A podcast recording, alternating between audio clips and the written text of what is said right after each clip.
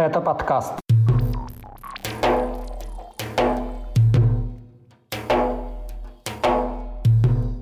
Атаки беспилотников на Дону и Кубани, попытки чеченских властей усмирить Пригожина и задержание в Армении покинувшего Россию подростка из Волгограда. Об этом и не только в 130-м выпуске подкаста «Кавказ. Реалии». Его проведу я, Иван Мартыненко. Привет. Поставьте лайк, и мы начинаем.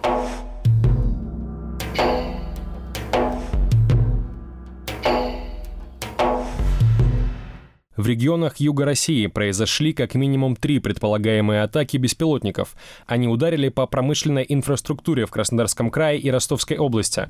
Погибших и пострадавших нет, утверждают власти. Откуда были запущены дроны, неизвестно. Украина заявляет о непричастности к нападениям. Ночью 3 мая резервуар с нефтепродуктами загорелся в поселке Волна вблизи морского порта Тамань в Краснодарском крае на границе с аннексированным Крымом. Отсюда отправляют грузы на экспорт из России. В частности, здесь находится перегрузочный комплекс компании «Тамань нефтегаз». Это ее резервуар, предположительно, был атакован беспилотником. Два часа ночи взорвалось что-то. Слышен был свист, беспилотник или кто-то что-то пролетело, короче, полоса остаточная. Пожарные пролетели, скорые полетели. Горит один резервуар, наполненный с маслом. Первые сообщения о взрыве и сильном возгорании появились в соцсетях в 3 часа утра. Уже через полчаса губернатор Вениамин Кондратьев подтвердил информацию о пожаре, отметив, что ему присвоен высший ранг сложности. Позднее он заявил, что в тушении участвуют почти 200 человек и пожарные поезда, и что на место приехал глава Краевого управления МЧС. Вечером губернатор отчитался о ликвидации открытого горения. Таким образом, тушение огня заняло не менее 17 часов. Погибших и пострадавших нет, еще ночью заявил Кондратьев. Причину пожара, объем сгоревшего топлива и сумму материального ущерба он не назвал. На момент записи этого выпуска подкаста единственным официальным источником, сообщившим, что причиной возгорания стала атака беспилотника, является российское государственное агентство ТАСС. В своей публикации оно ссылается на слова неназванного собеседника в экстренных службах. Также в сети появилось видео предполагаемого удара. На нем видны два неопознанных летающих объекта. Первый взрывается в воздухе над резервуаром с нефтепродуктами, второй достигает цели. Вот в верхнем левом углу летит идет сработка ПВО. Первая сбитая, чуть выше сейчас появляется вторая. Второй беспилотник. Отсюда работает ПВО. Вторая летит навстречу, да, ракета. Да, не успевает и попадание в резервуар идет. Были ли найдены обломки беспилотников, неизвестно. Местные власти и правоохранительные органы об этом не сообщали. Неизвестно и место запуска дронов, поэтому установить их принадлежность на данном этапе невозможно. На официальных ресурсах управлений МВД и Следственного комитета по Краснодарскому краю нет никакой информации о пожаре в поселке Волна.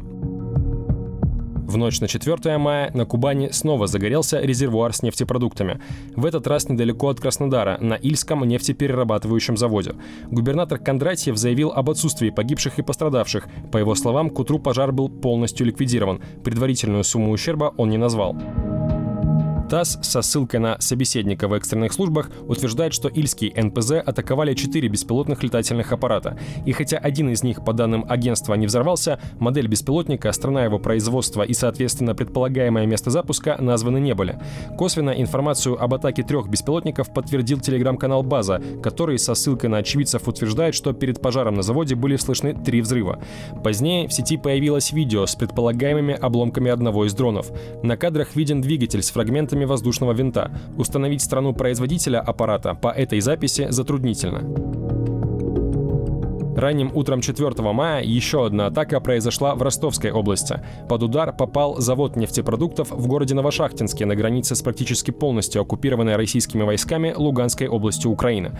Завод в Новошахтинске – крупнейший поставщик нефтепродуктов на юге России. Губернатор Ростовской области Василий Голубев заявил, что жертв и пострадавших в результате удара беспилотника нет и оценил ущерб для предприятия как незначительный.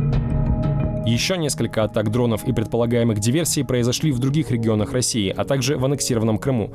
Но только в одном случае, когда ночью 3 мая два неопознанных летающих объекта взорвались над Кремлем, российские власти прямо обвинили в произошедшем Украину. В Киеве заявили о непричастности к этой атаке, указав, что ведут исключительно оборонительную войну. Советник главы Офиса президента Украины Михаил Подоляк, комментируя взрывы над Кремлем, высказался и по другим ударам в России. По его словам, они могут свидетельствовать исключительно о подпольной работе местных сил сопротивления. Это цитата. В заключении темы отмечу, что после начала полномасштабной войны против Украины в 2022 году первые беспилотники стала применять российская армия, под удары которой регулярно попадают объекты гражданской инфраструктуры, из-за чего страдают и гибнут мирные жители. На юге России неопознанные беспилотники и их обломки стали находить с прошлого лета. Весной 2023 года атаки участились. Их целями чаще всего становятся военные объекты и нефтегазовые предприятия. Тем временем власти Чечни продолжают лавировать между генералами Минобороны и так называемой партией войны. Это федеральные чиновники, политики и бизнесмены, которые выступают за наиболее агрессивные действия против Украины. Если раньше, в начале полномасштабной войны, Рамзан Кадыров, как мы уже рассказывали, выступал с критикой военного руководства России и поддерживал в этом главу ЧВК «Вагнер» Евгения Пригожина, то в начале 2023 года глава Чечни резко изменил позицию и похвалил министра обороны Сергея Шойгу и Генштаб.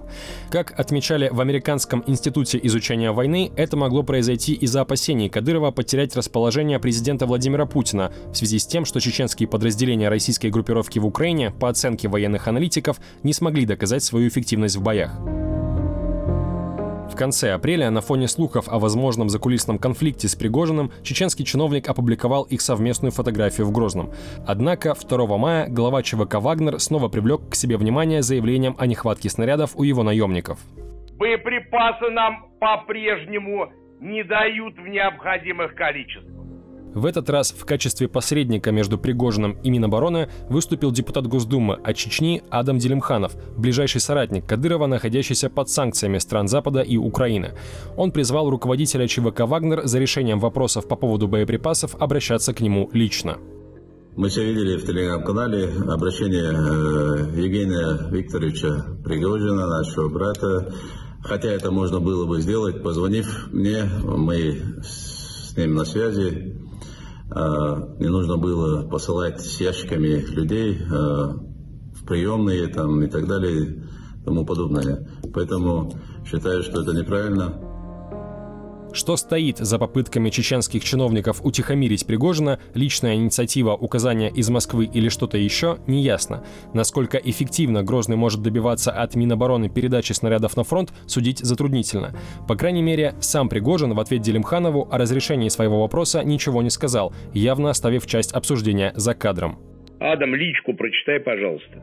В тот же день глава ЧВК «Вагнер» снова выступил с критикой Минобороны, использовав для этого слова некоего известного ветерана, имя которого названо не было. Исходя из этого, и саму попытку депутата Госдумы от Чечни усмирить руководителя наемников вряд ли можно считать успешной. В самой Чечне одной из наиболее заметных новостей уходящей недели стало возвращение к практике публичных извинений, которая с началом полномасштабного вторжения в Украину почти сошла на нет. Сначала в сети появилась аудиозапись, на которой человек, представившийся Мавлади Мутаевым, на чеченском языке заявляет о проблемах со светом, газом и водоснабжением в селе Верхний Наур, а также жалуется на неуважение со стороны администрации. Для решения проблем человек на записи предлагает назначить его главой села и обещает навести сталинский режим. Это цитата. Вскоре после этого было опубликовано видео, предположительно с тем самым Мавлади Мутаевым. На кадрах мужчина просит прощения у Кадырова и всех мусульман, а также оскорбительно высказывается о самом себе. Скачивайте приложение «Кавказ Реалии», чтобы оставаться на связи в условиях военной цензуры в России. Ссылки на приложение вы найдете в описании к этому выпуску подкаста. В Армении 3 мая был задержан 17-летний Ярослав Иноземцев из Волгограда. Ранее молодому человеку пришлось покинуть родину из-за уголовного преследования по обвинению в подготовке нападения в школе. Редакция «Кавказ Реалии» подробно освещала расследование этого дела. Одноклассник и завуч Иноземцева, в планировании убийства которых его первоначально обвиняли, отрицали эти намерения. В частности, Одноклассник заявил в суде, что не считает себя потерпевшим и что он не получал угроз от Иноземцева. Завуч сообщила, что узнала о предполагавшемся покушении на нее от силовиков. Сам подросток утверждал, что найденные у него коктейли Молотова и петарду он собирался использовать для развлечения. Иноземцеву предъявили обвинение в 2020 году, когда ему было 14 лет.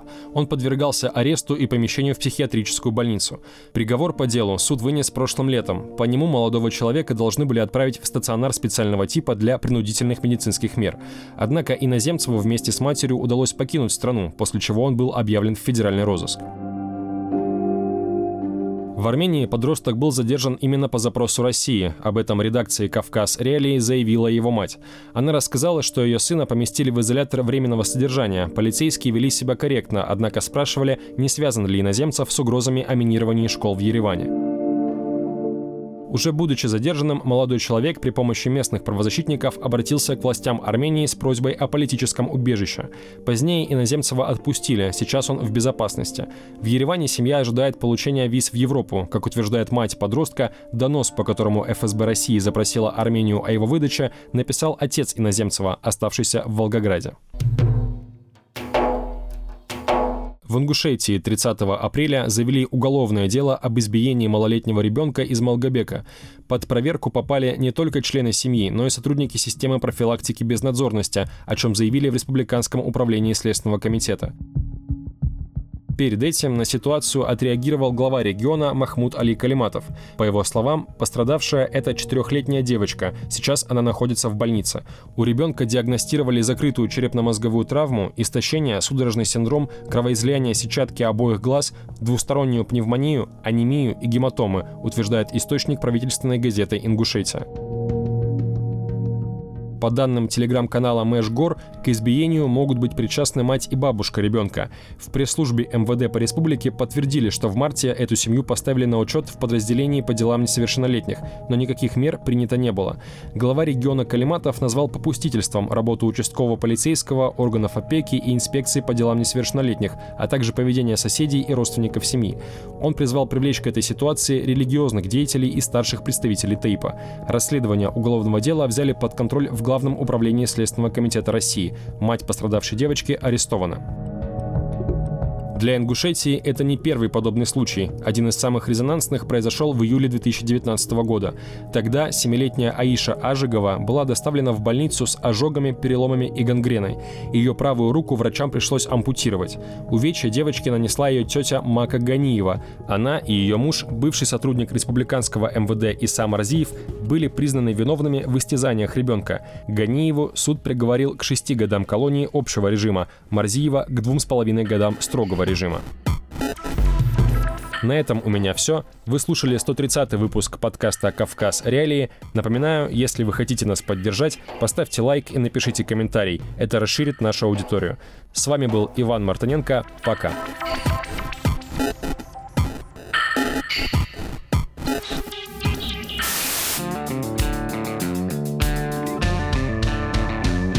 Студия подкастов «Радио Свобода».